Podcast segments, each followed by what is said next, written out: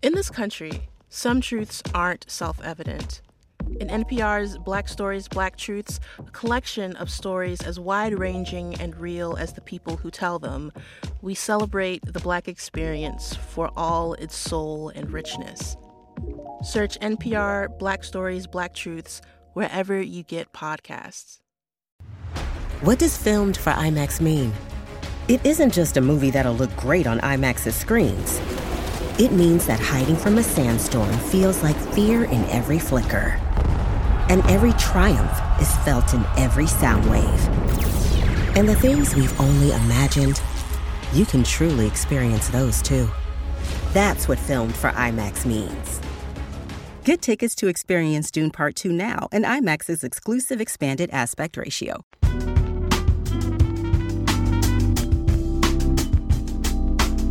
Hey, ladies and gentlemen, welcome to the Micheaux Mission Presents an all top five special. Top five, top five. Who's your top five? This is our top five. This is our top five of the Micheaux Mission.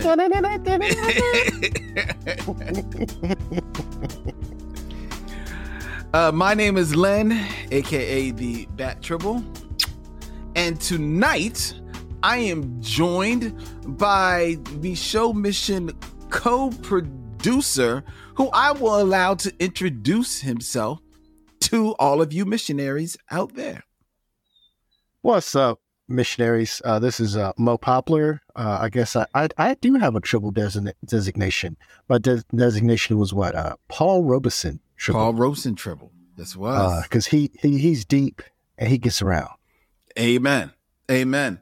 Um, I'm curious about that because I've found that when old guests of mine from back in my Black Tribbles days come on to like the Micheaux Mission or they come on to other shows that I do, I, I find that they always give their triple designation. And like they, they don't have to. Like I just do it because I've kind of become known as Bat Tribble. People call me Bats or Len, or some people still call me by my my old rap name Cruz and stuff like that. But people seem to fall into the their triple designation. It does it even though you know the Black Tribbles ended two years ago. It does it still mean something to you like that, Mo? Well, first and foremost, this is your house, and when you came in, you took off your shoes, so I took off my shoes. you gave your triple designation, so I gave my triple designation. I got you. And if you had given your rap name, I would have given my What's your rap um, name? What's your rap name? Come on now. Um, see, if I gave a rap name, then you would expect me to rap, and then we would all be embarrassed. I, I, gave my rap name, and I haven't said a, I haven't said one rhyme on the Micheaux Mission, and I doubt that I ever will. Nobody wants to hear that old smoke. Right. Uh, my rap name was uh, Master Mo, in as much as I rapped. Master Mo. Yeah. Wow. Wow. Why do why do you I know, back back when people went and got t-shirts with the old English letters on the back? Mm-hmm. You know, mm-hmm. that that that's that's what my So you had Master Mo on the back of yours? I did. Was it a black was it a black t-shirt or was it a white oh, t-shirt? it was it was black with felt letters. Come on now. Black was, was the felt. There you go. Was it, was the felt white or red? Was it red? Oh, the, the felt was white. It was white. Some people got some people got white and red, but um That's true. That cost that cost extra. That did. That did. and my mama only gave me so much money to be uh to be um you know frivolous. So um, nice. Um, yeah. That was that was that was me. I uh was at a thing the other day and I saw a child do a um jump down on the floor and do the centipede and my back suddenly hurt because there was a time I did that and then there was a time many years after that I tried to show off that I could and um I should have stopped while I was ahead. Mm, should have stayed in your uh, um, cocoon. yeah. Um, at, at this age, we I I do better being dignified and graceful and telling stories about what I did, not try to show people. Yeah, not trying to relive the glory years. Oh, trust me, bruh. Oh, trust me. Trust me, I, I might hear a, a, fat beat and I'll just let that beat ride. I just I won't do nothing with it. It's like play at your own risk comes on, and all of a sudden, like you you you are here going on your heels and toes, you know, flipping around the floor. Ah, ah, So we're here, ladies and gentlemen. We're going to bring you a very special all top five edition of the Micheaux Mission tonight. Uh, Vince could not be here. Um, as you are watching this, Vincent and I are live at Bryn Mawr Film Institute here in Philadelphia for a screening of A Warm December. We were scheduled to try and bring you a our review of A Warm December, but Vince is Vince like had a crazy, crazy, mad busy weekend. Um and he was just on E, so he had he had to tap out but fortunately, Mo was here and said, Yo, I'm down. And I was like, Yo, because I want to do a top five show. And he said, Let's make it happen. So we are making it happen. And, and you know what Vincent would hate? What? A top five. Oh, show. Oh, he would hate, he hates. he, he, barely deals with the top five list. He tolerates one top five. Yes, a whole show, show, he would not be down with at all at all. So um, I appreciate Mo stepping in for this. For those who don't know, um, Mo Poplar, aka Maurice Poplar, longtime fan of my old show, The Black Tribbles, which is where we met and became friends, and now has gone on to become a co-producer here on the Micheaux Mission, as well as a co-producer on our new podcast, the class of 1989, our new documentary podcast series that you can find on all of your favorite podcast um, directories is up there right now. New episodes start on March 6th. Um, so go and subscribe and follow the class of 1989 so that you do not miss one episode of that cool series where we are looking at six films from that year that changed an industry and a culture forever. What's a documentary podcast, man?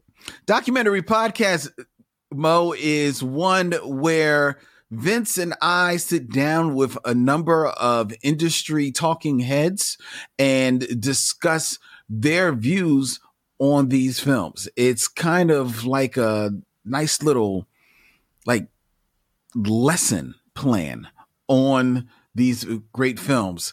And we sit down with we sit down with noted film critic Tim Cogshell. We sit down with a noted cinematographer, Michelle Crenshaw. We sit, sit down with Maori Holmes of the Black Star Film Festival. Um, we also sit down with the legendary and iconic actor, producer, director, Bill Duke as well. Um, it is a very cool series that w- that we put together. Um, Mo was very instrumental in in working with Vince and I all of last year on the class of 1989. Um, it was a 12 month project of love that we are very excited for you to get a taste of when the new episodes drop uh, next week, next on March 6th. Wow. It's about time. I know. God knows. God knows. You just don't, y'all just don't know.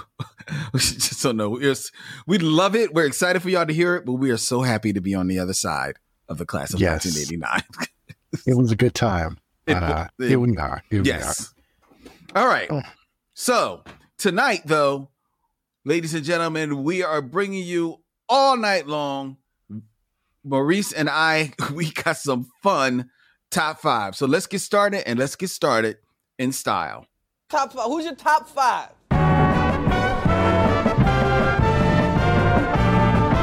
My top five is.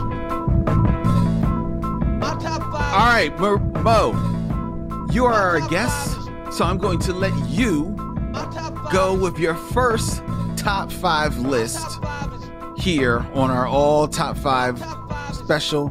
What you got for the people? This is my top five musicians I'd love to see direct a film. Oh, top five musicians you want to see direct. So they haven't directed a film, directed a film yet. Correct. Okay. Um, yes, they have not directed a feature film yet. Okay. All right. Cool. Number five. So, well, wait a minute. Um, Why do you want to see the singers direct films?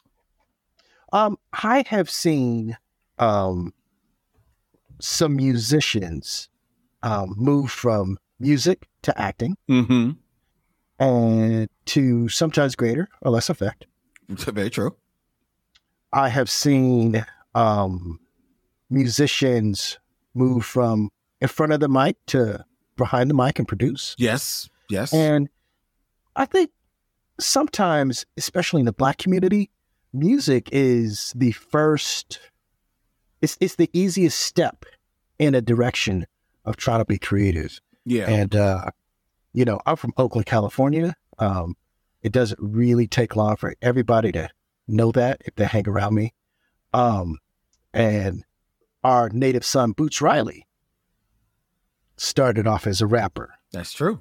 and came out with an amazing film. Sorry to bother you. Mm-hmm. And, um, you know, it was very much a project that you could go and see, whether you liked his music or not. Yeah, a lot of people don't even know that he was a, a rapper with the group The Coup. That's right. And, um, you know, in that way, he had a vision for a thing. Mm-hmm. And, you know, I don't think he's alone. So, all right. So, top five singers who you would like to uh, see, mu- musicians, musicians, musicians, excuse me, who you would like to see as directors. Who you got for number five? Number five um, is somebody who I have much affection for. Um, and I think a lot of people sleep on him Okay. as an MC, Okay. but uh, um, dude got flavor. He's out there. Okay. He he. Some people say he's a little crazy, but he's somebody who I absolutely believe would have vision. KRS One. five- No, Oh, okay. okay. All right. my number five is CeeLo Green. CeeLo. CeeLo Green. Okay. Okay. Hmm. CeeLo Green is a producer. He is a uh, a rapper. He's a singer, Mm-hmm. and Mm-hmm. um, he he he writes lyrics and songs for people. He's a songwriter, Mm-hmm. and um, I just would, I think he would have an amazing vision. Um, he hasn't done anything to encourage this, but he's just interesting. Yeah, because I'm trying to think. Like, has he? He def. I mean, he's the man that definitely He's has. been in movies. He's been in movies, and he is a guy that has his own look, his own vibe. Uh-huh. But I'm trying to think. I I don't like. I've never seen him him do anything like super visual before. But that's interesting. It'd be interesting to see his eye. Okay. All right. I'm with Yeah. that, CeeLo. All right. Who's next? Um, my number four is from right down the street from CeeLo. Um, somebody who I think might have, he he might be on some people's list already, Okay. and uh, he's a MC who I would venture to say would put his back into showing us something that we weren't expecting, and it would be interesting if we liked it or not. Okay. Okay. and that's Andre three thousand. Andre 3000. I figured you were going to go with Andre. Definitely an eclectic brother, a brother who moves to his, the rhythm that is plays alone solely in his head. Um, he, he I think he got bored with rap music. And I can almost appreciate that mm-hmm, seeing some of the places rap music has been the last 20 years. mm-hmm. Um he got into acting and I think I think he got into acting at a time when people wanted him to be the next hit, Mm-hmm. you know, and the stakes were high and I don't know that he necessarily delivered. No, uh, yeah, Um, I, I would say that he did not. but I think he would study the craft and definitely come with something interesting, See, I hear you. whether on, you liked it or not. I hear you on that, but I would have thought the same thing with him as an actor, and I didn't think that he showed anything as an actor in the times that I've seen him, right? So that's that that's the only thing that would give me a little bit of pause from him as a director. I think that he might have an interesting eye. Um, I could see him being a producer, putting the thing together. I just don't know if Hmm. I see him being able to get behind the camera and pull together a cohesive story and get acting out of other people. I don't even know from if what he's, I if he's from what I like that. hear, the Hey Ya video Mhm. was his was his vision. Okay. And from what I hear, nobody actually had heard that song until the single dropped. Okay. And so I, I think, But is there a story in it, the Hey They Are video? I, like I said, it would be interesting. I'm not sure you would like it. Okay. All right. He might he might hey, he might be uh, pull a Baz Luhrmann on me. So I can see that happening. Number three. Um, my number three is maybe a little more obvious. Um, he's a person who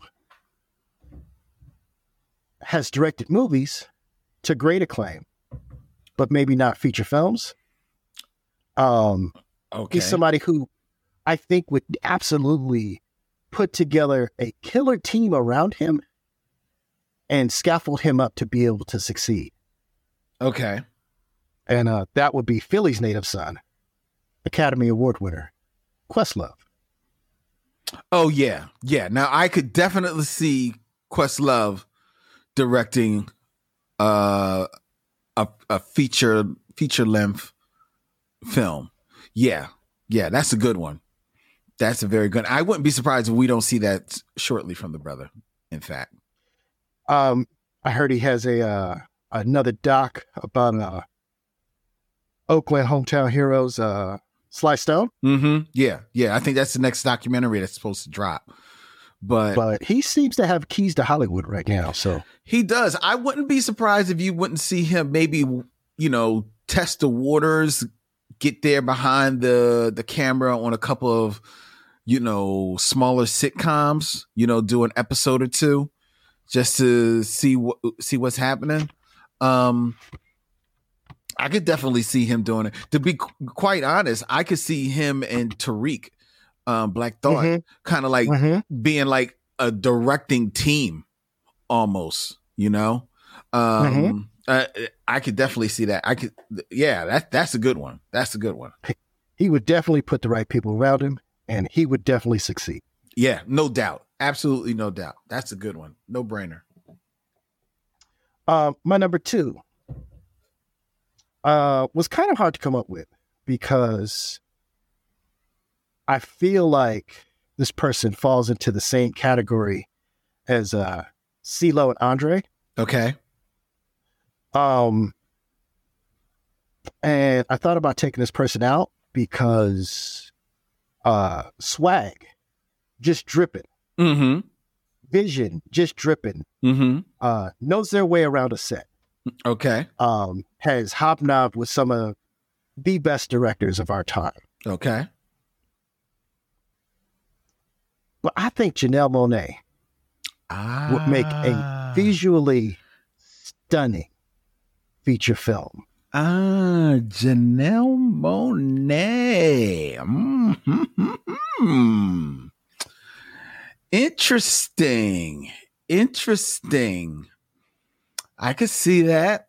I could see that. I actually could see her really growing as an actress as well. But uh, oh, absolutely. I think I think she has a lot of potential as an actress. mhm. And this is not to say that she's been bad by any stretch of the imagination to date.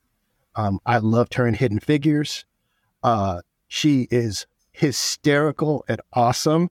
And uh, the latest, uh, the what is it? Crystal Glass, the Broken Glass, um, Mm. Glass Bird, uh, the the the the one with Daniel Craig, where he's a detective.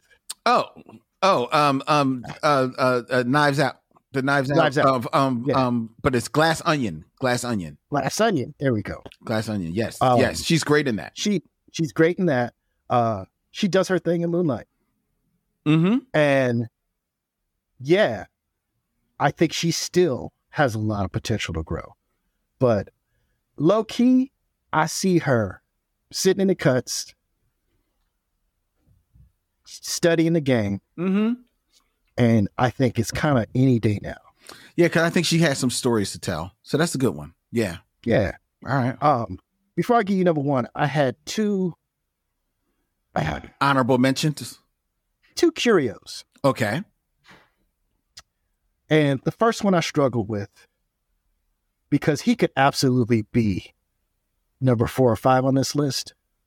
I'm just not sure. But um, Fifty Cent been directed, No. and I would like to think there is something deeper to this brother. Mm. Mm. I just I just don't know if that's optimism. It's it's it's called deep pockets. That's what it is. No, no, no. Maybe maybe there was a time before power hits and he's kind of like the like he's a little unsure of where he's going in Hollywood as far as an actor. Maybe there's a time then for him to get behind the camera and start directing. But because he goes into producing and he and he hits on producing, I think that's where he stay he stays there. He's he's directed four episodes of television at this point. Okay, okay, but I think I think his strong he- suit is is is the producing, Okay. And packaging it together. he has uh I think matured into a actor with who, who's better than some. He's he's not what he was Better than some what? Actors. Uh what's the name of this film? He was in a film. Actually, I don't even know if the film came out. I might have just saw a screening with him and uh Forest Whitaker and Robert De Niro. Did that film actually get released? Mm, I don't I don't know. But so you're saying he's like what? and he he he had a season when he was just in these movies and you could tell he was one of the financiers Mm-hmm. and these movies revolved around him being the smartest person Mm-hmm. and when i saw him in the film with forest whitaker he was outwitting forest whitaker and robert de niro um and he didn't have an a game to bring acting wise Mm-hmm. i was like okay this is very self-indulgent Okay. but yeah. i hear he's that was that was that was more than 10 years ago Okay. and i hear he's gotten much better Well, I, I would So- hope so. He's had more opportunities um, to act, so I would would expect him to grow as an actor. Um, but you know, when no matter how far he has grown as an actor, you know, we're we're coming out of the NAACP awards where Method Man just won an outstanding acting Yep. award. And I'm gonna let you know right now, Method Man earned his award. Method Man has turned himself actually into a very good nuanced actor. I, I I agree. and I don't think he has had as many bites at the apple as 50 Cent has had. Okay. So Like I said, honorable mention. I I I won't be surprised if everybody else is surprised that 50 Cent directs a good meal films. okay. And you said you had another one, another curio. My other curio, um I I I, I know you're gonna disagree with. It is absolutely uh fantasy casting, Okay. but I think the talented, truly undeniably talented at everything he did, Tupac Shakur could have grown into a pretty powerful director. Oh, interesting. I, I wonder if he would have wanted to direct. Oh, he wanted to do everything. Okay. All right. Um, I think the only thing we saw, the closest thing we saw to him directing was a a, uh, a X-rated music video for "How Do You Want It," Starring in the day. Jodeci. starring Jodeci, and uh, it was very much the. Uh, it was very much to be expected from you know a young man Mm-hmm. with money to spend Mm-hmm. to shoot his music video. Mm-hmm. But uh, You know, I've never seen that the uncut video. um, I don't know that you need to. I, I I'm not trying to. Uh, it, it's it's it's it's X rated, and it ain't even fun. Is it So- is it really X rated? Because they used to say that Tip Drill was X rated, and Tip Drill is not X rated. I don't know if I saw Tip Drill. That But was that's okay. th- th- that was um who's who's Tip Drill is uh what you call it? Uh, not Nas. Um, what's the Southern boy? Um, No, You Luda. not Luda. You know exactly who it is. The boy. Uh, let's take off all your clothes. Um, Oh, Nelly. Nelly. Nelly. Oh, okay. I, I knew it was an N. I couldn't bring it up. Bring it up. But anyway, all right. So Tupac. That's interesting. Okay. Yeah. Um, I think he grew into a very solid actor before his passing. And uh, you know, he seemed to very much be blown by the winds of whatever was around him, Mm. whether or not he was gonna be political or uh raunchy and ratchet. And um yeah. He seemed to be serious on a film set. Okay. I think it was just a matter of time that was cut too short. Okay. But my number one Who's your number one? musician, I'd love to see direct film, Mm-hmm. and I know I'm going to get no argument out of you. Is Donald Glover? Oh, that's. I mean, come on, dude. That's not. I don't even think that's a, a fair one to have at number one because while he is a musician, he was an actor first. Like he was, that was his world first, man. So it, that's a no brainer that he's going But to. him being an actor and or a musician, okay, he's won awards doing both. I don't think necessarily guarantee or promise, you know, the vision that we saw in Atlanta. Okay, I mean, fair enough, but I mean, I. I, I, I I'm not I'm not looking for Ice Ice Cube or Ice T or LL Cool J to direct anything. And I think they're all three accomplished in the acting and musical space. and they've all directed. They've all directed. Mm-hmm. I'm still not checking for it. Yeah, still not checking for their film. No. Um uh th- but yeah, that's a no-brainer. Donald Glover, I'm sure that's his next move, you know, is a feature film. Um it- maybe not his very next film, very next move because he seems like a dude that deliberates over his projects and is only going to put them out there when he feels like it is ready to be seen. But I'm sure he's got more than one feature length script that he's working on and ready to make happen. So yeah, that's a that's a no brainer. That's a good one. That's a, that's a good list. Um, that's a very good list. When you told me that that was going to be your list, I was thinking about it myself. Like if there's, and I was curious to see whether or not you would um, pull these people. Two names came to my my mind that I think would make good directors. Um, and you almost said one with Janelle Monáe, but if not Jan- Janelle, I think the next step in the next couple of years for her career will be directing is Jill Scott. I I think she's a, a, a good storyteller in her music. Um, and I think that she definitely would surround herself with the know-how and the people to execute a very strong um, feature film de- debut. So Yeah. I would be interested in seeing Jill Scott take take on those reins.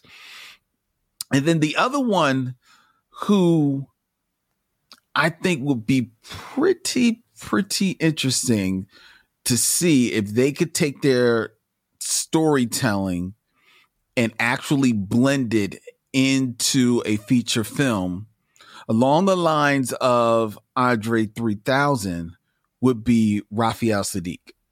Mm. Another Oakland brother. Yeah. Um, I would love to see uh, uh, listen, I, I'm in the bag for anything he does. Mm-hmm. Yeah. Um, Jill Scott is is a lot more curious and intriguing to me. Okay. Um, just because, um, as a musician, I have loved her choices. yeah. As an actress, I I am still in love with uh, um, ladies number one detective agency, I know. I know. I know. and um, That's one of the first the first of the HBO um black led series that only got tragically one season. Right, right, right, right. So, um, yeah, I, I, will- I listen. Give, give, give Raphael the camera. He has access to anything he wants. Mm-hmm. Um, I'm gonna see that too. Um, but Jill Scott, wow. Okay, All right. Cool. What my, I, my, I have a Raphael Saadiq story. go ahead. When I was a little kid, um, my mom's good friend had a party Mm-hmm. for uh, her daughter, who had a birthday the same day as my brother's. And uh, my brother's birthday, I think we went to the local Six Flags Okay.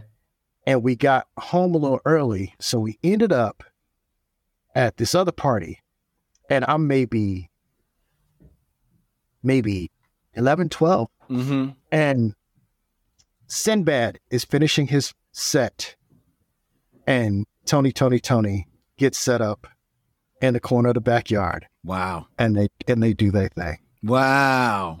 Yeah, Get out of here. yeah. They they they they they worked hard. You know, they uh, came from from from the bottoms, and uh, I was really glad to see both of them those acts do their thing. Dope. That's dope. That's a dope story. All right. Well, thank you. Thank you for sharing that story, my brother. Okie dokie. Let What's your list, Len?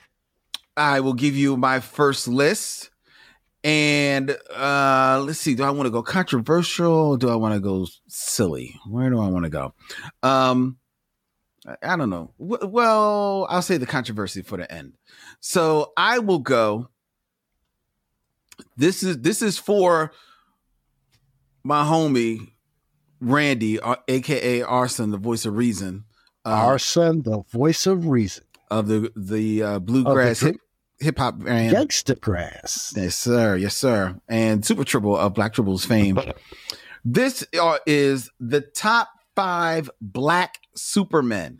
Now, what Oh, this my. what this is is that apparently at one time, according to Randy, and I, I think the internet may support him on this. I love the doubt in your voice. Well, because I'm not sure, and I, I, I, I didn't I didn't feel the need to necessarily look it up because what I understand it's not going to happen.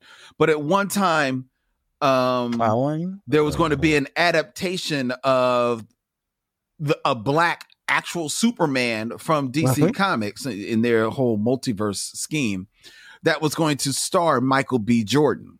That was Right. actually going to be developed into a feature film. And um, it, it doesn't look like that's going to happen. And it's a shame. And it's a, a project that Randy, who is a huge Superman fan, I don't know a bigger Superman fan than Randy, um, physically or actually. um, uh, he was greatly looking forward to it. And I would have been there for it because I'm contractually obligated to watch these type of things. But I would have never actually cast Michael B. Jordan, his physique notwithstanding, as a black Superman. I just Okay. just didn't see it. So these are the actors that I would see and I would cast as my black Superman. Okay. Okay. And I'm going to start with number number one. I don't, and this is going to be controversial Okay. Because I'm dipping into the world of sitcoms for my number one, um, much in the way that Warner Brothers years ago historically dipped into the world of comedy films for Michael Keaton and made him everybody's uh-huh. Batman Uh huh. in that magical year of 1989. Um, I am going into the world of sitcoms. You first met him and and grew to love him in Everyone Hates Chris. Now uh-huh. he is he's stole your heart a little bit in The Walking Dead before taking hold of your of your heart, everyone, in Abbott's Elementary. And that is Tyler James Williams, Oh. who I could see definitely has to bulk himself up a little bit, but probably would um look forward to that opportunity to show the world that he has the demeanor, the gravitas, as well as the chops to pull off being a black Superman in a feature film. See, I absolutely would have never picked him.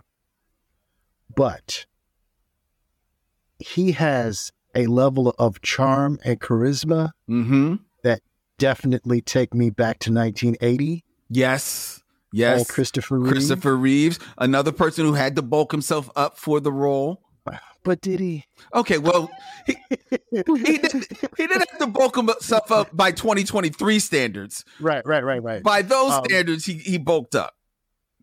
but I could see if if Tyler James was Superman, um, a the internet would go crazy and hate it. Dude, But I but I think I think we might get a good Superman. I think we I, I absolutely think first of all, let's be honest. Yeah. Let's be honest. Uh, Any yeah, any man. anybody everybody brown- on this list. the internet's going to hate. All right, they wouldn't have been there for Michael B. Jordan, Right, right, as right, Superman. But you know, um, Okay. you just got to go go in knowing that. Okay, so but he's my number five pick. Okay. My number four pick is another name that we've fallen in love with recently, and this guy, he definitely has the chops. He definitely has the charm. He's played a good guy. He's shown that he can play a bit of a complicated good guy. Um, and has also shown that he can b- play a romantic lead when need be. And that is John David Washington, the son of one Denzel Washington. Hmm. Because the world needs if we're going to get a black superman let's make him black Yeah, I, I, I, no argument there. I don't. I, I like Tyler James better, but you know, this is your list. that's this is your fine list. that's fine This is your list. that's fine I, I i i can ride with that i can ride with that all right now number where we at number three number three. Three. Number three, Black America has fallen in love with this person as a complicated uh role where he's he's been a good guy, he's been a bad guy, he's got the physique, he's he's dark, he's young enough, and he's proven his chops on television and is now ready to make his move into the silver screen. And why not do it in one of the hugest roles ever of Superman? I think he's got a bigger role right now, but continue. You don't even know. You don't even know who I'm going to. You don't even know who I'm doing. You don't even know who it is. I guarantee you don't know who it is. Okay, okay, I- bring it, I guarantee you don't know who it is. bring it. This is, and he's one of Vincent's favorite. Vince might actually co-sign on this, and that is, and I hope I'm saying his name correctly. Kofi Siriboe from Kofi. Queen Sugar. I would like to see him as Superman. He would fill out the suit. Can't say the man won't Mhm. fill out the suit. Mm-hmm. Okay. Ha- has he put on weight? I feel like last time I saw him, he was quite thin. Nah, he- I mean he's. I mean, dude, He was playing a type of Superman in uh in Girl Trip, wasn't he? he, he was. you know, I forgot about him. in Girl Trip. You're right. I forgot about him in Girl Trip. he might already be Superman in some people's eyes. That's correct. That is correct. Um, okay. That is correct. So again, I see a charm in Kofi Siriboe and Tyler James that I don't see in John David Washington. Fair enough. Fair enough. Um, I I think I think a young Denzel would have made an amazing Superman. see, see, see. I I don't. think mm, I, I think I don't know. I haven't seen John David there. John David strikes me. Well, he comes off moody, but that's the roles he's been. He's, I, I think I think that's the cards he's been dealt. Yeah, yeah. but but he's not he's not as moody. If you see the movie, what's the movie that he does with Zendaya on Netflix? yeah, uh, I I haven't seen that, but He's not. I, I, I- I see it. He sh- he shows He- a, a he lot was- he more was a little- there. he was a little. I guess I saw him being a little cheeky, a little mischievous, and uh, Black Klansman. Okay, Um, Malcolm and Mar- Malcolm and Marie. That's the name Malcolm of and. Marie. Yeah, yeah, yeah. Um, All right, I- but, but I think I, I I think he could pull it off. But- look, I do like. I, I like Kofi as a choice. there you go. If you want to put John David at as four, and then we've got Tyler and Kofi, that's fine. Uh, uh, I would love to see the internet light up if a Nigerian man was cast as Superman. that that would tickle me to no end. Me too. Me too. All right, number two. Number two. Number two. and and number two, I think actually is maybe just a more mature Kofi because he's got everything. He's got the physique. He's got. I think he. I think he can exude the charm. Um, he's played some roles where he's had to be a little bit one note, but I think he can. He he has shown the charm. Hey, he actually has shown the charm in a superhero film. Only problem is that he has already appeared in a superhero film, and it was a DC film that I believe is still staying within their continuity. So that might Gotcha. Gotcha. um, cancel him out. But I think I think I'm tracking, picking up what you're putting down. that would be Yahya Abdul Mateen.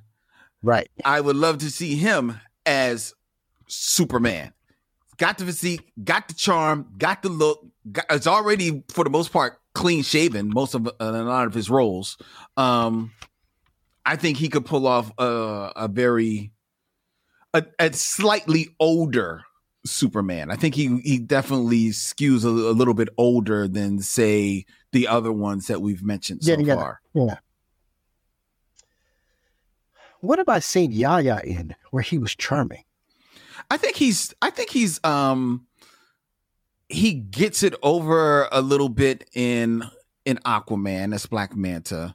Um Um, so I I loved his rage. mhm I loved his bitterness. I loved his pain. mhm Um, I thought Black Manta, now that we mention it, is the exact opposite of Superman. Little, little closer to Black, little closer to Batman. Okay, okay, fair enough. Fair enough. Um but he was also I mean he he was great in Black Mirror. Uh Okay. Yeah, he's great in that and i'm trying to think I, I- again admittedly like because candyman and then the matrix he's a little bit more one note in in in those movies but i i want to think that the man does have the range to to pull Okay. it off um Okay. so all right now but we're at number one We're at number one. now number one has a caveat to it Uh huh. this would be casting uh just like i said yahya is maybe a slightly more mature Uh-huh. um kofi this is my slightly more mature tyler james right but i think could bulk up it might be a little he might have we might have to give him a year but he could bulk up to superman but I can only see him this is a bit of stunt casting. I would cast Lakeith Stanfield as Superman only if we then cast uh Y'lan Noel, Okay. who's going to be starring in the remake of A Spook Who Came by the Door, only if we cast him as Batman.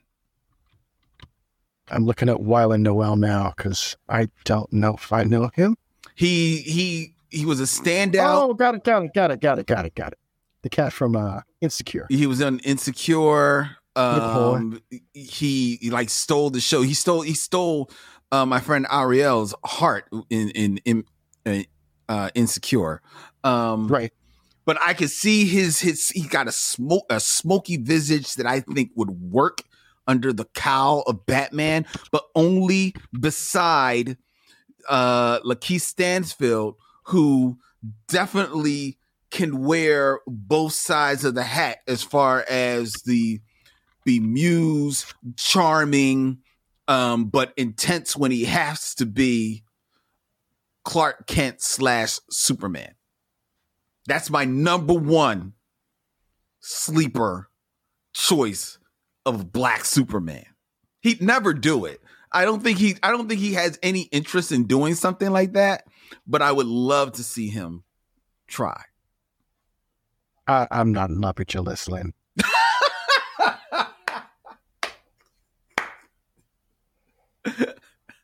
You you co- not lo- I'm not in love with your list. You co-signed with on on two of them. I, I, I like I like a couple of them. Can I pitch you somebody Who? who would be effortless as Superman?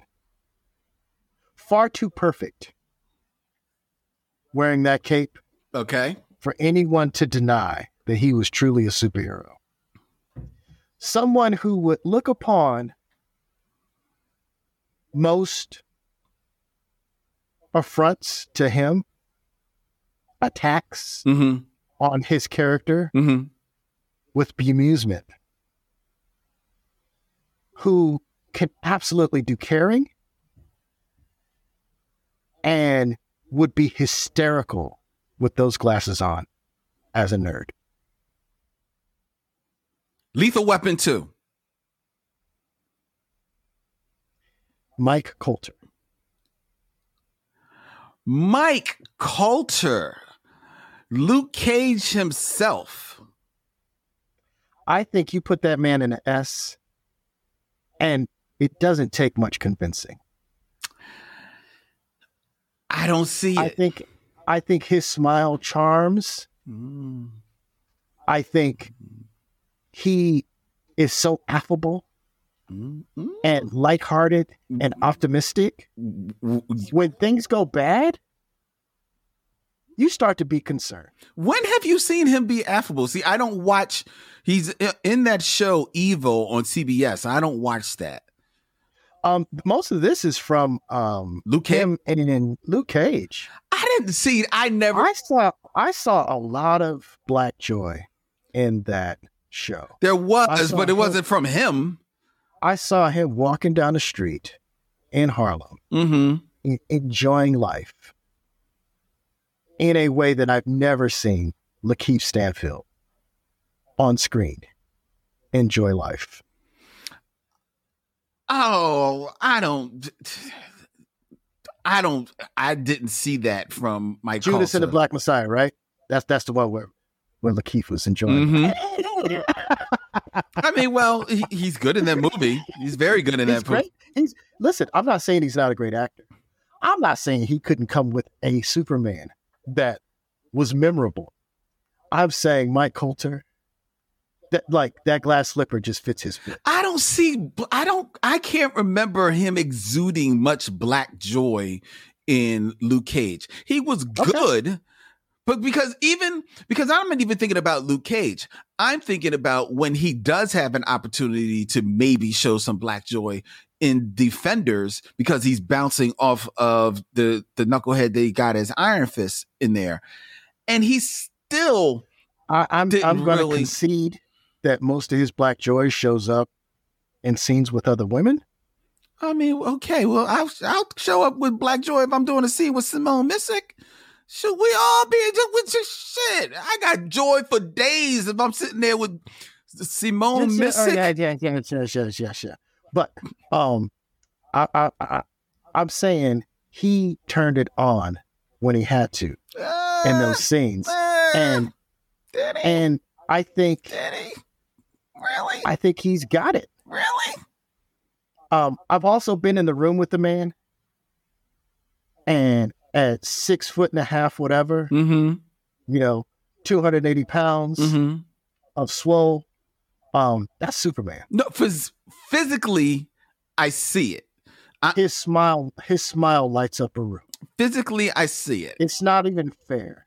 Uh, I mean, I mean, well, quiet is kept, man. Quiet is kept. The the name I wanted to put on this list, I couldn't because he's already been cast in a DC movie and as a hero. So I know he's going to return, probably return, and that's all this Is Hodge. Aldis Hodge. yeah, I, I, I was waiting for Aldis Hodge. I think Aldis Hodge would do a great job too. I think Mike Colter is a better call. Oh But- no, no, no, no, Lance? no, Lance? no, no. You know what we've established? What We've established that's your list. we have,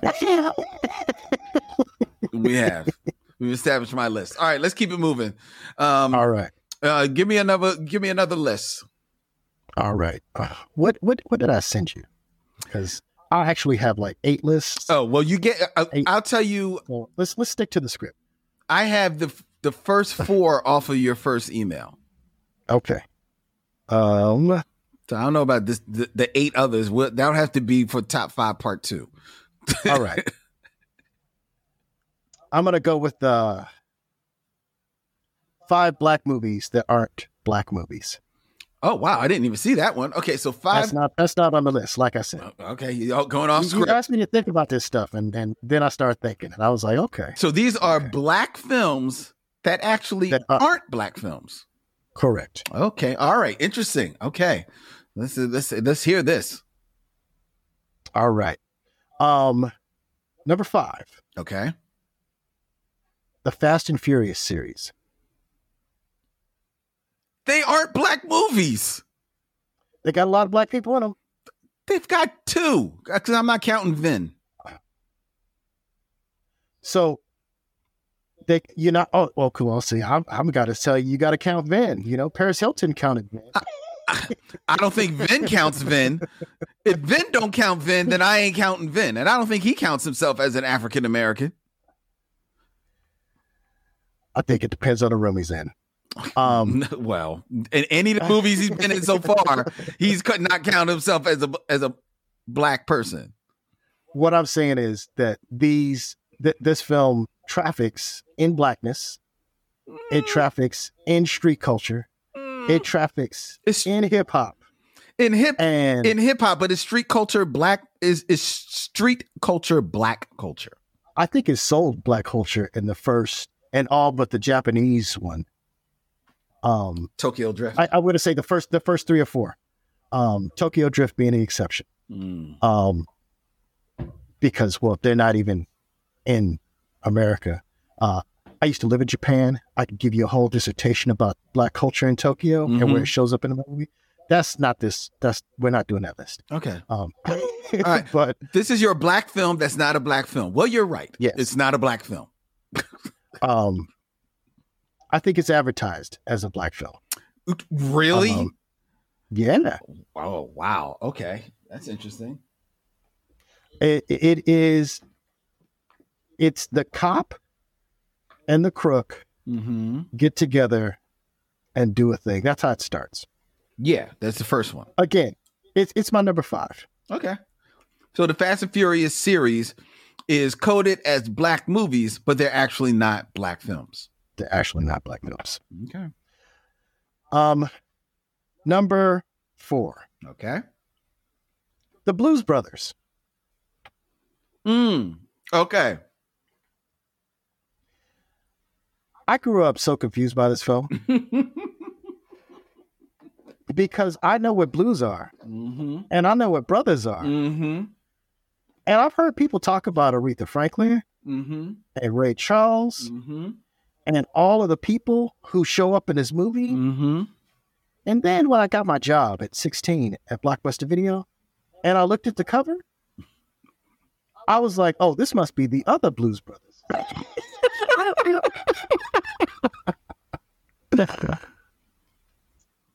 That's a good one.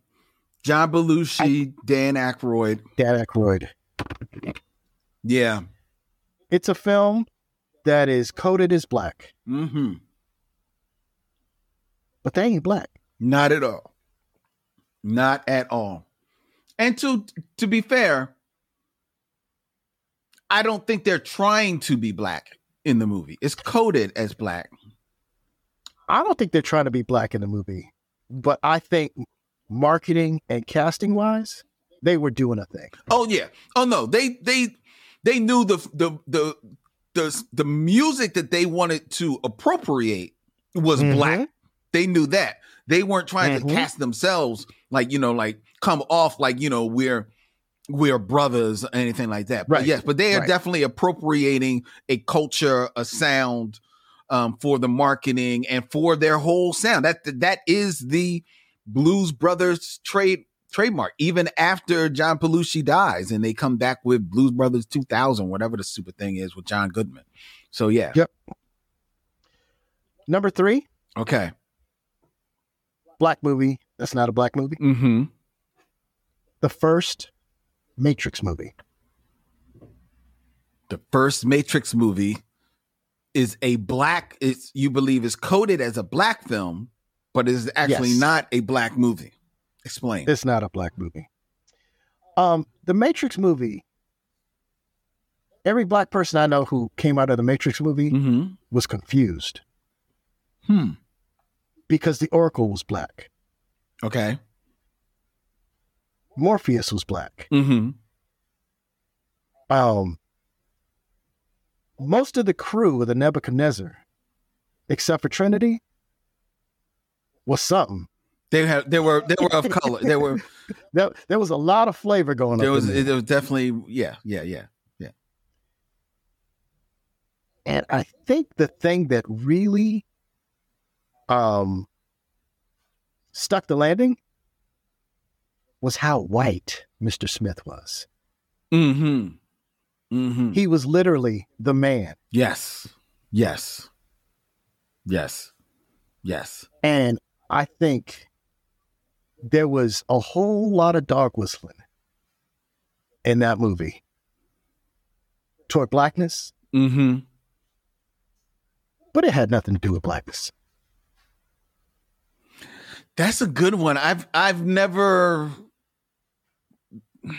I don't kneel at the altar of the the Matrix like a lot of people do, except for its changing of special effects, which you can't Yeah. you can't deny.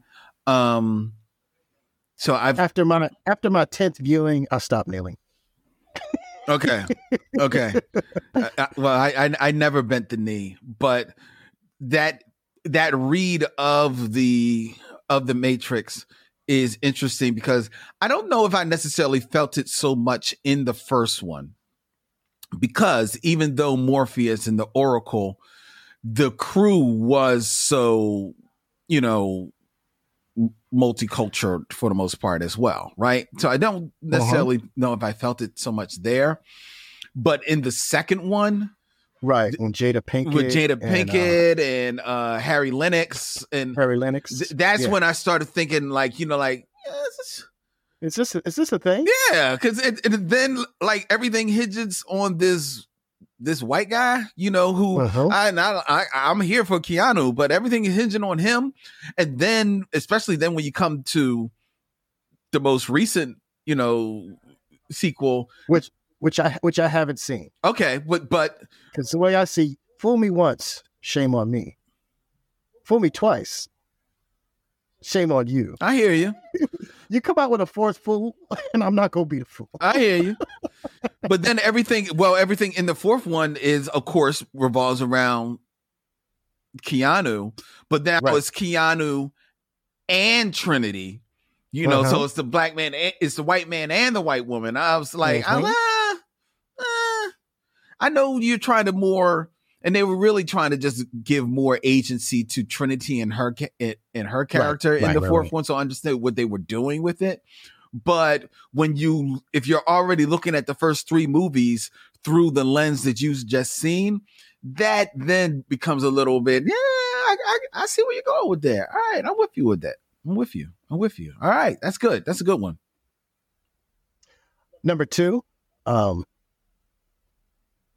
one of your favorite films, uh, uh, I would dare say of all time, featuring um, the ever venerable um, James Earl Jones, uh, Soul Man.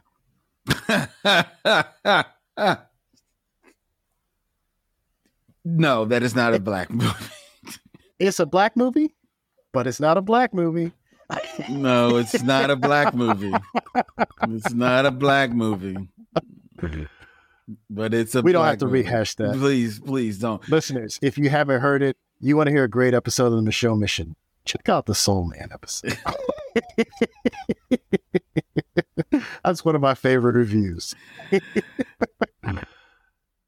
Let me just say, he's being facetious when he said one of my favorite movies of all time. I'm just just putting it out there. I don't want that that to live. You guys have a very interesting digression into what were the finances of James Earl Jones, James Earl Jones at the time when he took this he film, took this role. Yeah. just before coming to America. Mm, mm, Um, mm. And uh, it'll be no surprise to you that uh, my number one black film that's not a black film Okay. is Pulp Fiction. Yes. Yes. I've I've heard this. There are fewer films in the 90s that have as many N words in them Mm. as Pulp Fiction. Okay. You have this very, I, I would say, the career defining role for Samuel Jackson is his Jules Mm-hmm. in Pulp Fiction. Mm-hmm. um as a mob boss i would go so far as to say ving Rhames is a terrific actor I mean, he's a terrific actor. Period. um you know i've seen him dial it in Have you not se- have you not seen Holiday Heart? i have not seen holiday heart since it was on tv many moons ago i did see con air Okay, fair enough. Fair enough. and and i've seen every mission impossible film that he's in Okay, now, all right. Mission Impossible. That he's that that, that he's that he's not in he's just cashing a Oh. check, dog. Everybody knows that. He spent I a, think I think I think Lucille Ball contractually obligates them to have a blackout. um, that's a deep cut, Lucille Ball. I like where you're going there. See, Yeah. this is why Moe's my co-producer, ladies and gentlemen. That's a deep cut. For those who don't know, Lucille Ball produced uh, Star Trek and Mission Impossible, The original series. part- the original series, and part of her uh, conditions was that they have diverse casts. Yep. Yep. and uh, it made that first Mission Impossible film with Tom Cruise for me hard to watch. Because it, it you know if you saw the tv series and you enjoyed it that first tom cruise film was kind of not mission impossible no, it wasn't.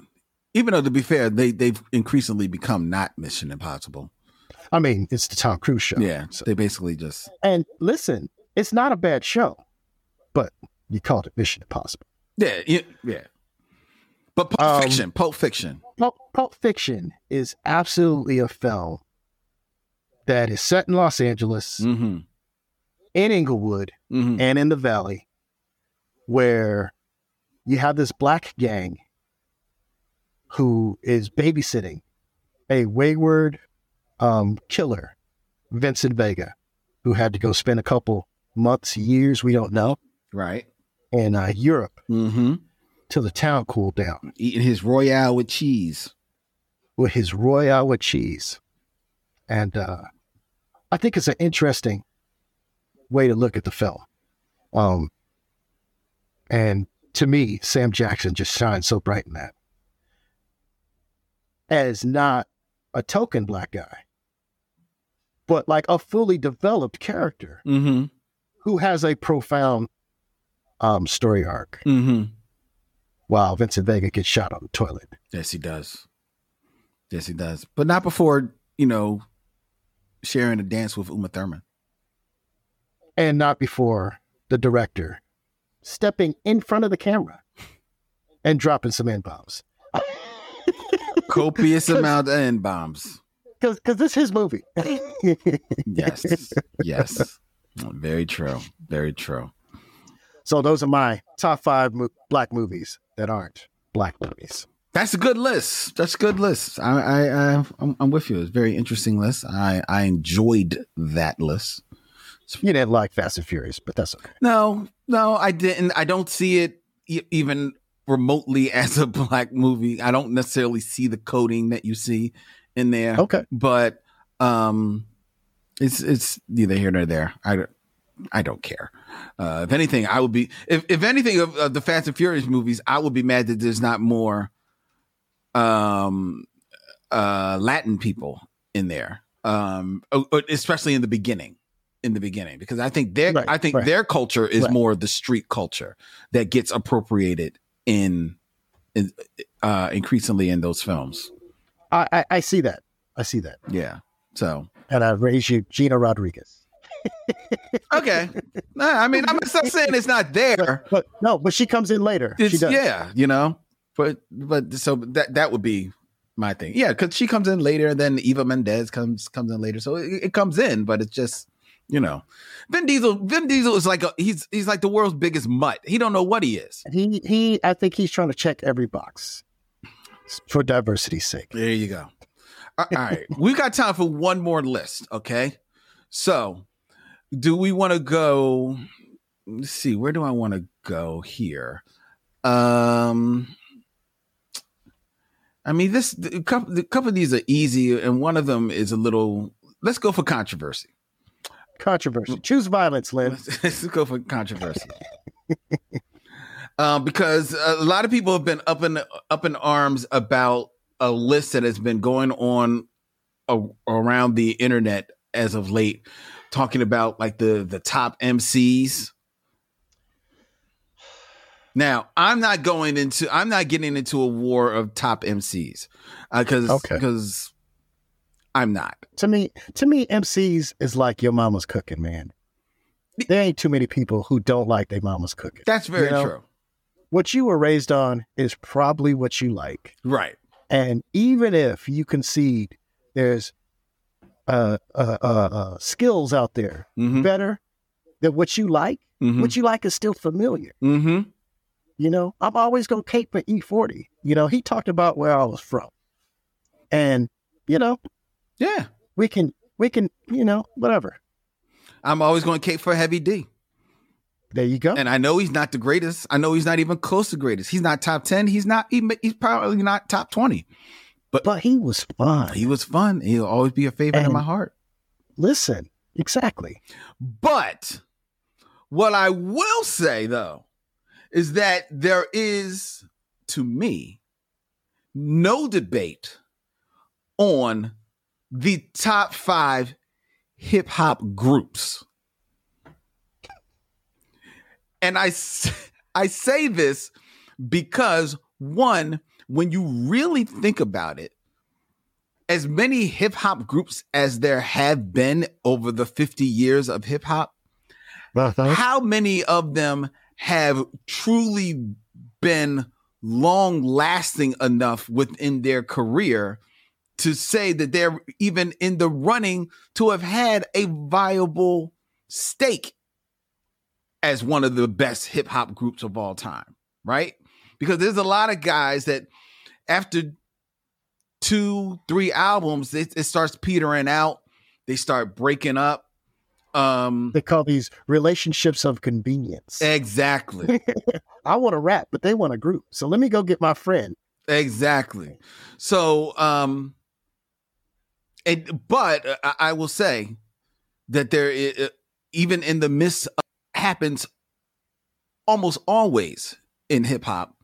There are two groups whose output in the world of hip hop was so game changing and monumental that despite what may have happened a little bit further down the line, they still reside at near the top of the top five hip hop groups of all time. Now I'm going to go from five to number Okay. one, but honestly, to me, outside of number one, you can argue with five and four their placement. Yeah, yeah. Yeah. Number Gotcha. five is the Beastie Boys. I'm putting the Beastie Boys up here because you can't. Eh, first of all, you can't knock their you can't knock their success. You can't knock their their blending of genres. You can uh uh in in hip hop being unapologetically who they are. They're not white guys trying to sound black when they rap. They are white guys doing their version of hip hop. They are were creative in how they put together their music. They like them and Prince Paul kind of like just showed what sampling Mhm. can can be done. It's not just simply just bringing a piece of what you remember, but actually playing around with it and becoming uh, musicians with that. And their their two albums, I mean, License to Ill stayed on the charts for like almost five years, dude. It's like it, it's ridiculous the number, uh, how long that that album was a hit. Um, and um, admittedly, you know, the game has changed as far as albums now, but their place in hip hop, I think, is cemented. Um, their videos were game changing. What's what's their sec- what's their second album? The second album was um oh what was the name of it? is it is yes, it Paul's, Paul's Boutique? Boutique. Yes, yes. Which Okay, which is okay. which is ridiculous when you listen to it now because it's like oh my god where where where are the where are the tracks because it's bouncing all over the place. But it was so unique. It was so so game changing. So I'm putting the Beastie Boys there, and admittedly, and I know Randy uh, R-SON is listening to this. I'm putting the Beastie Boys here. You could probably flip them back and forth between them, De La, and Tribe at, at the number five spot. But I, I, I settled on Beastie Boys. But if you wanted to put De La, you wanted to put Tribe, I wouldn't argue with you. All right. So my What's problem, your problem with with the Beastie Beastie Boys, Boys? What you got? What's what's problem with the It's Beastie that- Boys? they are a seminal Mm-hmm. rap group. Mhm. That is to say, they were one of those things that uh, Russell Simmons and Rick Mhm. Rubin were doing, and they were coming out of New York and they filled a, vo- a void, and like, listen, License to Ill, certified Mhm. classic. Their album before that, and most of their albums after that, I think it's a stretch to call them rap music. Okay, man. okay, but I mean, you could say the same thing about some of some of uh Andre 3000's stuff. You could say the same thing about PM Dawn. Like what? Like what? uh, uh, I mean, Okay. you could. so There's, Yeah, there's, all right. there's, that, that's that's the, that's the all right, only thing. all right, I'd fair say. enough. Uh, when you when you say longevity, when you say impact, and you say Beastie Boys, I don't put those two tags on If you Beastie don't- Boys. Beastie Boys cracked open the suburbs, and they allowed white kids to get into rap music, and um, like, I don't resent Mm-hmm. anybody for that, but them being on the charts as long as they were was absolute, absolutely racial. Well, first of all, I I see you on they maybe cracked the suburbs and pos- possibly they did. There's another group who I will say I think actually really cracked the suburbs and allow and let white people and white kids get into hip hop even more so than the Beastie Boys. I'll t- talk about them when I get to them. My my next group Okay. is Wu Tang Clan, and I put them on here, admittedly, knowing that their longevity you might argue with because how many albums that the actual clan put out, right? But Uh-huh. the game changing of their of their um Uh-huh. albums you can't knock and they have they did what every hip hop group even before them but certainly ever since has tried to do they came out as a group and then almost immediately not all of them, but most of them had successful solo projects and careers, And and, then ca- came and back then together. came back together. Pe- pe- periodically. And Yeah, and exactly. and and some of their and and even if the, they came back together for a collective album, but there would still be small pockets of them showing up on each other's albums, just, just showing that they were Yeah, still a group, they- they, were still a clan. You know what I mean? exactly. So exactly. I, I have no, I have nothing to say so about they Wu-Tang they were the they were the model for that. So I'm saying Wu Tang. There will be no dispute from this side. All right, Clan. Tang Clan. All right, Forever. forever. Slightly above Wu Tang, and the only reason I'm putting them above Wu Tang is because, as monumental as Wu Tang was, this group was probably just as monumental, just had as much vibe, brought in a different vibe, uh, uh, sound into hip hop, but they probably sold. Well, uh, no doubt, they sold better than Wu Tang, and for the most part, went on to um, successful solo careers, and that's Outkast. They sold just a tick above Wu Tang. You can't knock their albums, success, their sales, their impact in in hip hop. I hear people coming at me. Where is Tribe going to show up? I hear them. I told y'all I would put Tribe probably a tick below the groups that I'm mentioning. And if you wanted to swap out Beastie Boys and put in Tribe, if you wanted to put in De La Soul there, that's fine.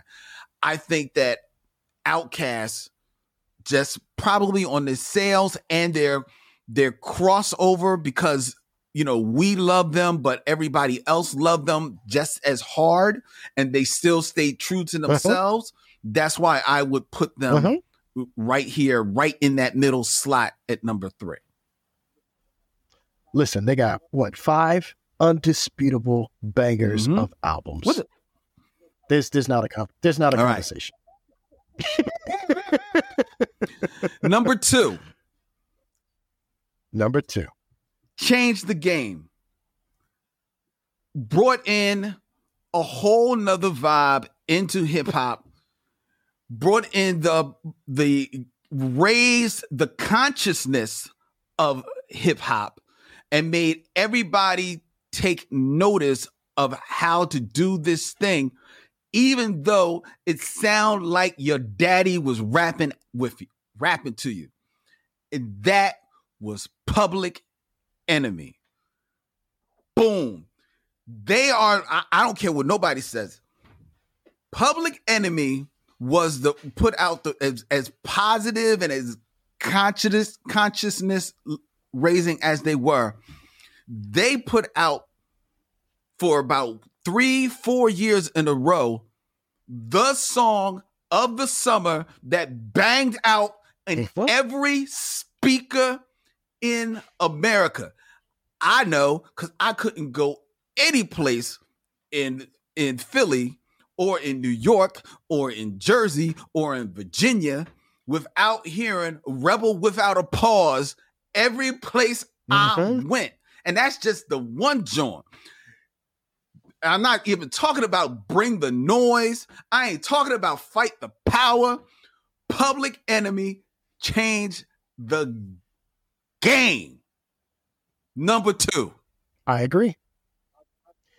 I, I, I purchased Public Enemy albums well into the early Yes. 2000s because, like, they wasn't all Mhm. bangers on the album, but they still had something to say, and they did it in a provocative Yes, and they did. entertaining way. Yes, they did. Even when they let They had an album. They had an album called "Son Mhm. of a Bush."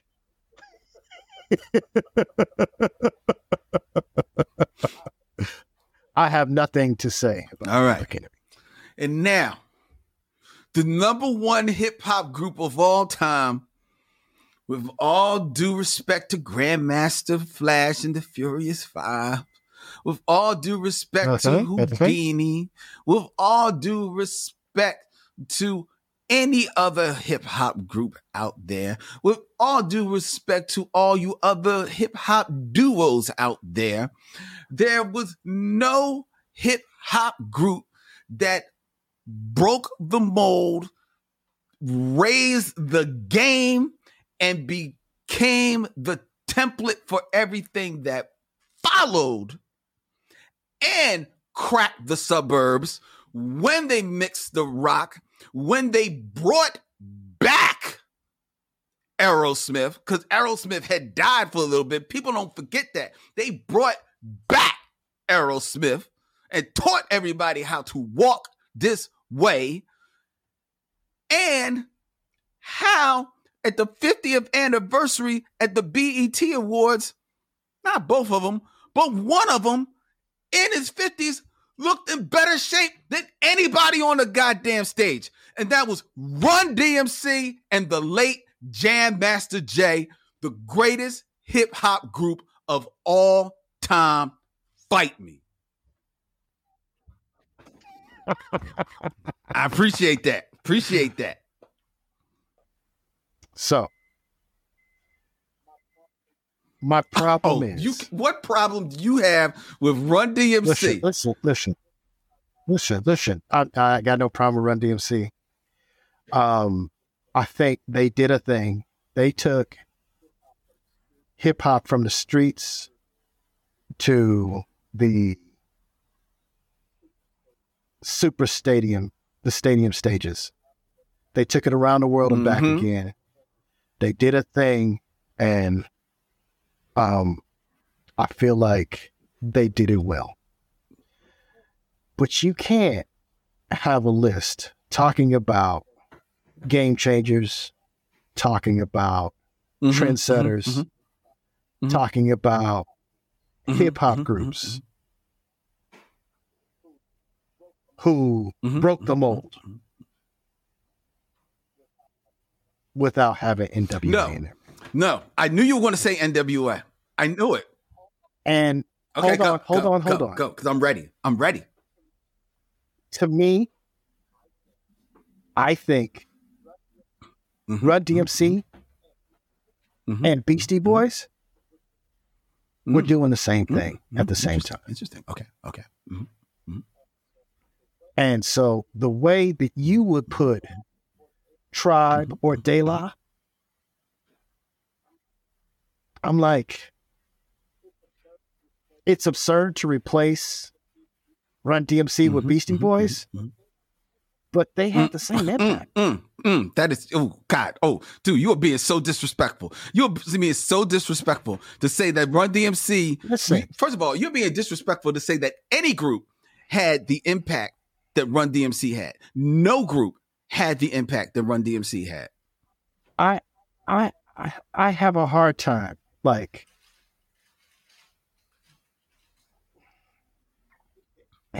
it's your no, no, no, no, no, no, no. First of all, let me take let me take on your It's NWA. Let me let me take on your It's NWA. list. Uh, So my, my problem with NWA is NWA is not doing a new thing, but they are putting what's going on in California up Yes. on the main stage, Yes. on the world stage. Okay, and they go on tour mhm. with Public Enemy, and I think they're the first rap group out there who are cussing. Uncle Luke is gonna come along a couple years later and get in trouble for cussing, but none of these rap groups are really. I mean, like it's a big deal when Daryl says, "I'm proud to be black." Goddamn, you know, like that's a big deal. And then NWA comes out and they say, "We are reality rap. This is this is us reporting what we see from the street, and they get branded gangster rap. And gangster rap actually becomes what rap music is yeah, in the uh, 90s. yeah, uh huh. You don't get, well, it's hard for me to say this, right? I don't think you get a Wu Tang without an NWA. Ah, see, I I disagree.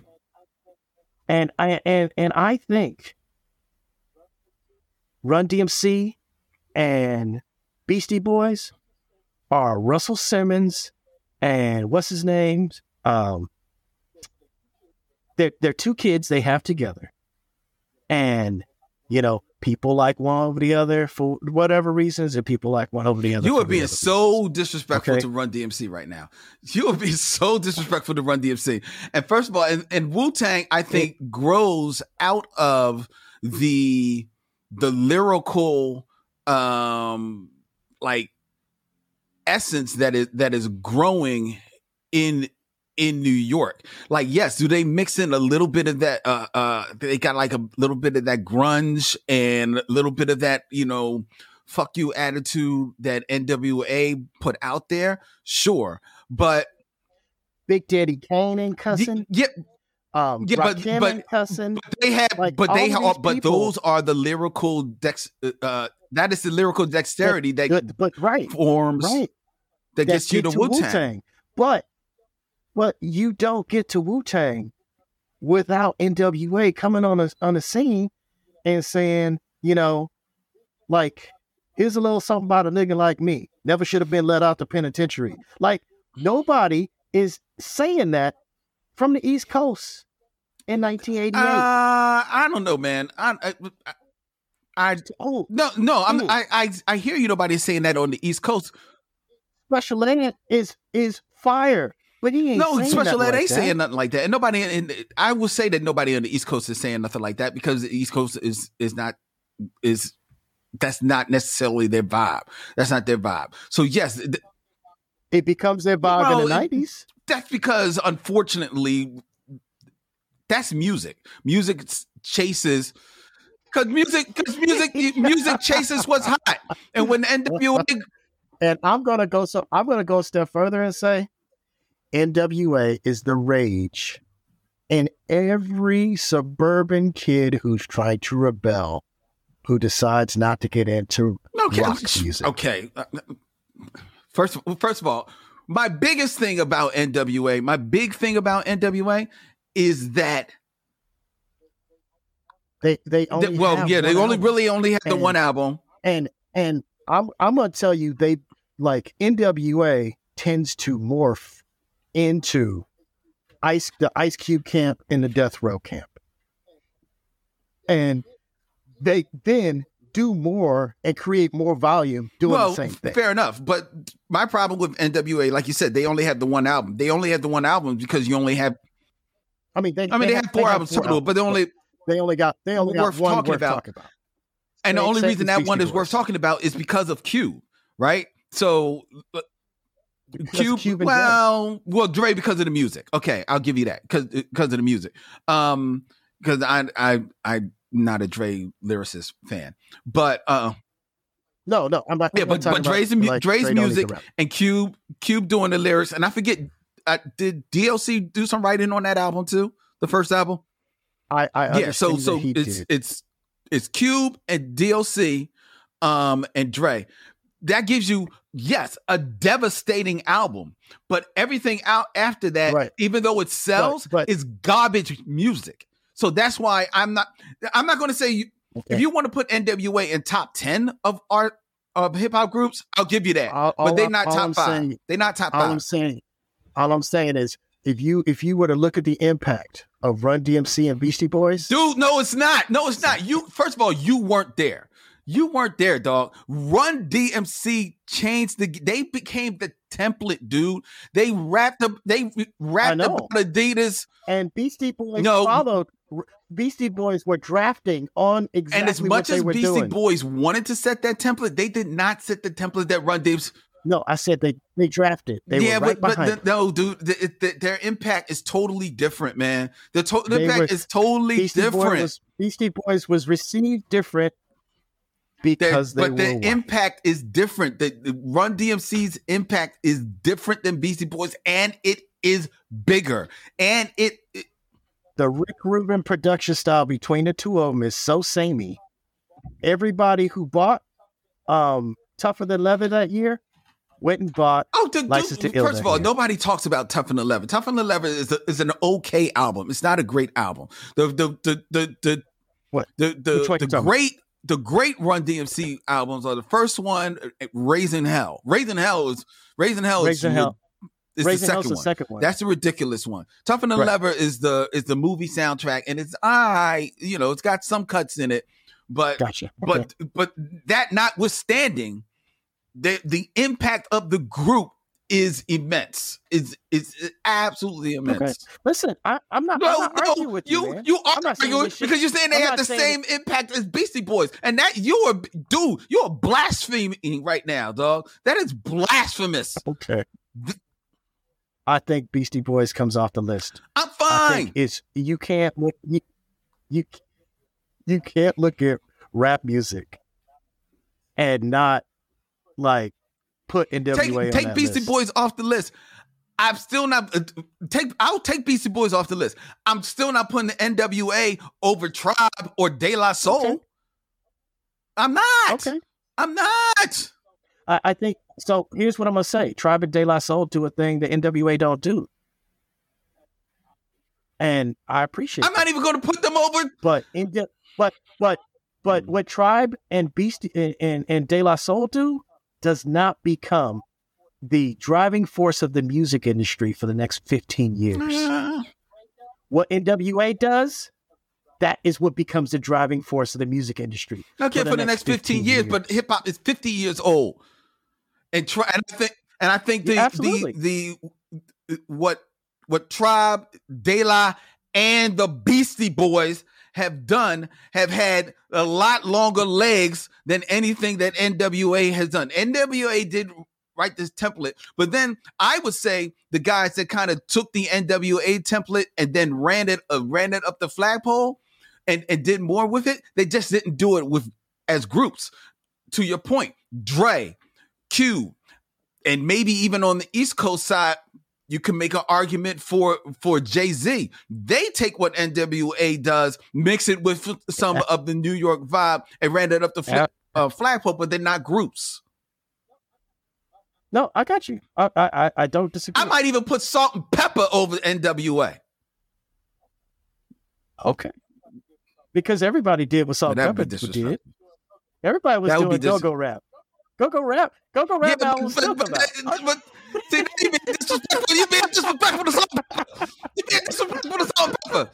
We gotta end the show. I knew it was gonna end this way. I knew it was gonna end the controversy. You being disrespectful to Salt-N-Pepa. I can't believe you, Moe.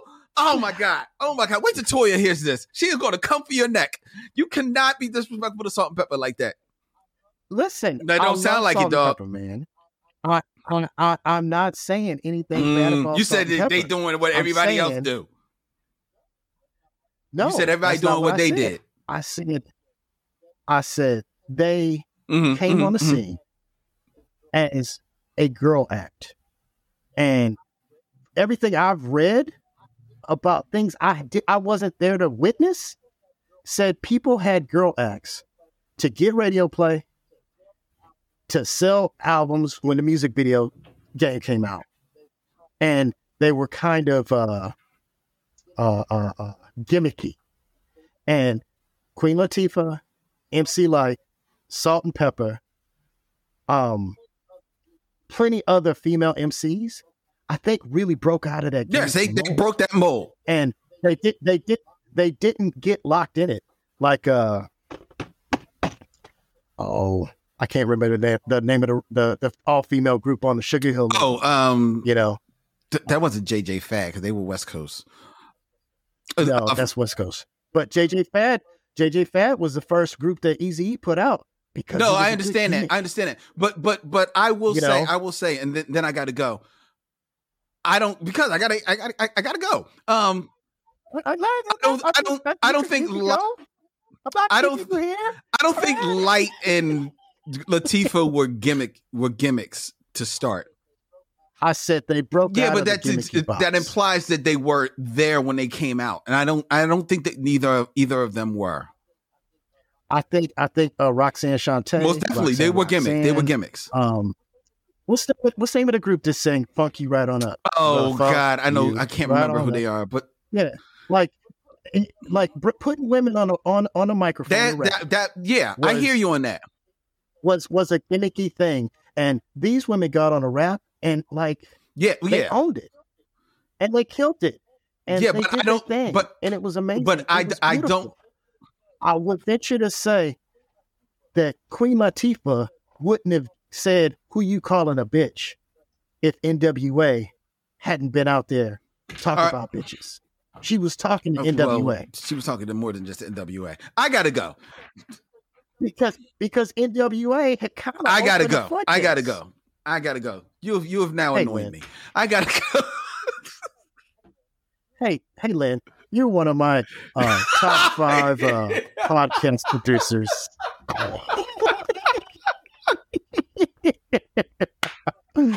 Thanks for having me on. Uh, be- before I oh yes, tell people about your kicked out podcast. before I get unceremoniously kicked off of uh, the Micheaux Mission for the next year or so, uh, I have two podcasts coming out. Uh, one is uh, the Show mission, class of 1989. We you we uh, we we like hyped that one up. events, Good. Talk about your podcast. Your podcast. check it out March 6th. If you got little people around you who love to learn and or love adventures, check out my new podcast called Bunnamigos, B U N N Amigos, A M I G O S, and you can listen to four rabbits as they adventure around the world, visiting different cities every week and learning about the world. Uh, this is a kids podcast and a co-listening experience with parents where you can learn about the uh it uh what what what- what's going on in Egypt if you were to visit there today. What's going on in San Francisco? Um Agra, India, and uh lots of other cities. They're skipping my name because Vince is I mean sorry, Len is looking at me like he's I am not. I'm just. Um, I'm listening. feel free to subscribe and rate.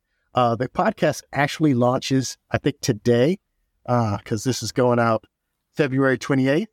And uh, I would love your support, missionaries. Thank Bun you so amigos, ladies and gentlemen. B U N N M A M I G O S. M I G O. Bunnamigos. Bun Amigos for it pod- where you find podcasts. All right, Moe. All right, we. I can't wait for the Thanks for thanks for having me, Len. Go get some water. for the breathe, letters on this one. Oh God. All right, ladies and gentlemen. Um, next week we'll be in our new studio. Um, the Micheaux Mission will be in our new studio in Manny Young Studios as we will bring you our review of 2022's The Woman King The woman next week here on the. Micheaux Mission, um, which is a podcast that you can find any place that you find podcasts. Two men, one podcast, every black film ever made. Go to micheauxmission.com, hit swag to check out all the cool designs that we have available for your liking and, and buying pleasure. Like and follow us on all the social medias at Micheaux Mission. Subscribe on YouTube to our show at Micheaux Mission, M I C H E A U X M I S S I O N. Send your emails. I know you've got them coming to Micheaux Mission at gmail.com. Um, or If you're too passionate to uh, email, I think there's there a is number, indeed a voicemail. You can also leave us a voicemail, ladies and gentlemen, 215 867 9666, and tell Vincent, Len, and Moe where we went wrong with our top five lists. Um, all right, we got to get. They're gonna, they're gonna be so happy to have Vincent back next week. Vincent might call an audible and say, like, I'm going to do my top five. Why y'all should never do a show together again. Well, listen, he might only have two. That's true. That's very true. Len and That's Moe. That's together. it. Never, That's it. never again. All right, ladies and gentlemen. Un, until next week, he's uh, Moe, and I am. Len, And he's and, and parting. and uh, we're singing that thing that uh, Vincent always says. at the end of We'll see you when it's time to meet again.